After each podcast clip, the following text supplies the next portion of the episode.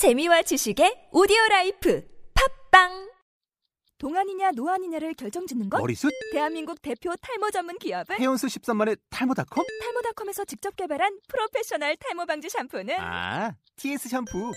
늘어진 두피 모공을 꽉! 단 한 올의 모발까지 꽉! 사용할수록 풍성해지는 나의 모발.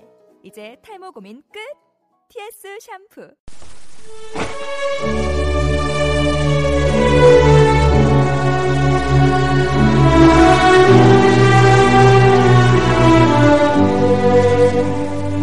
키플링의 시의 거대한 증기선 Big Steamers라는 시가 있습니다.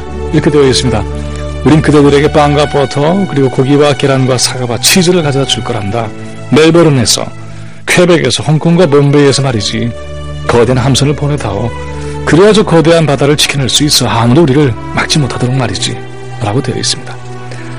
러드야드 키플링은 밀림에 자라난 소년 등 여러 가지 이야기를 묶은 정글북이나 첩보소설 킴이라는 책으로 문학사적인 위치를 차지한 영국 작가입니다. 특히 킴이라는 소설은 영국과 러시아 사이에서 벌어지고 있는 국제적인 경쟁이 만들어내고 있던 첩보전쟁을 소재로 하고 있죠. 주인공은 킴이라는 인도 출신의 고아입니다. 인도라는 무대를 통해서 펼쳐지는 영국의 거대한 제국주의 체제에 대해서 소설적으로 기록하고 있는 러드야드 키플링의 작품 세계는 당대의 거대한 제국이 어떤 방식으로 제국의 풍요를 구가하고 있었는가를 보여주고 있기도 하죠. 키플링의 작품은 읽기에 따라서 영국 제국주의를 고발하는 그런 문서가 될 수도 있습니다. 키플링의 거대한 증기선이라고 하는 시도 사실 증기선으로 만들어진 함선을 앞세워서 식민지를 약탈하고 있었던 영국의 모습을 보여주는 대목이기도 하죠. 19세기 말 조선의 해역과 일본에 나타난 서양의 전함 또는 흑선은 바로 그것이라고 할 수가 있습니다. 영국을 비롯한 서양인들이 먹는 고기와 빵과 버터가 어떻게 만들어지고 있는가를 말해주고 있는 거라고 얘기를 할 수가 있죠. 그 거대한 증기선의 출현은 아시아를 비롯한 비서구 지역의 주민들에게는 충격과 경이로움이었습니다.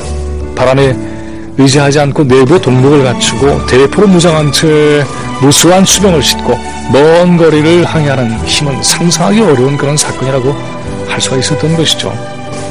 그러나 그렇게 위용을 자랑하면서 지구의 3분의 1에 가까운 땅과 바다와 자원과 인구를 자신의 것으로 삼았던 이 영국도 2차 대전 이후에는 이전의 위력을 잃어버리고 말게 되지요. 영국의 사학자 파운더시라는 사람은 영국과 영국 제국의 위기 The Crisis of Britain and the British Empire 라고 하는 책에서 그 몰락의 과정을 그려내고 있습니다. 파암더스 골자는 1950년대 영국의 위기라고 하는 것은 제국의 붕괴로 인한 것이다. 이런 현실을 깨닫고 새로운 진로를 선택해야 된다. 이런 얘기입니다. 그의 책을 읽으면 오늘날 미국의 현실을 보게 되는 것 같습니다. 미국의 위기는 제국의 해체의 과정을 무리하게 저지하는 것에서 발생하고 있죠. 19세기 거대한 증기선의 힘은 오늘날 함대와 전투기로 이어지고 있지만 본베이로 대표되는 과거의 식민지는 더 이상 존재하지 않습니다. 한편 FTA는 오늘의 거대한 흑선이 되어서 우리의 바다를 점령할 수도 있습니다. 제국의 식탁을 위해서 말이죠. 그렇다면 우리의 바다는 누가 지키는 것이죠? 우리는 정글북과 킴에서 나오는 가난하고 헐벗은 인도의 소년이 더 이상 아니고요.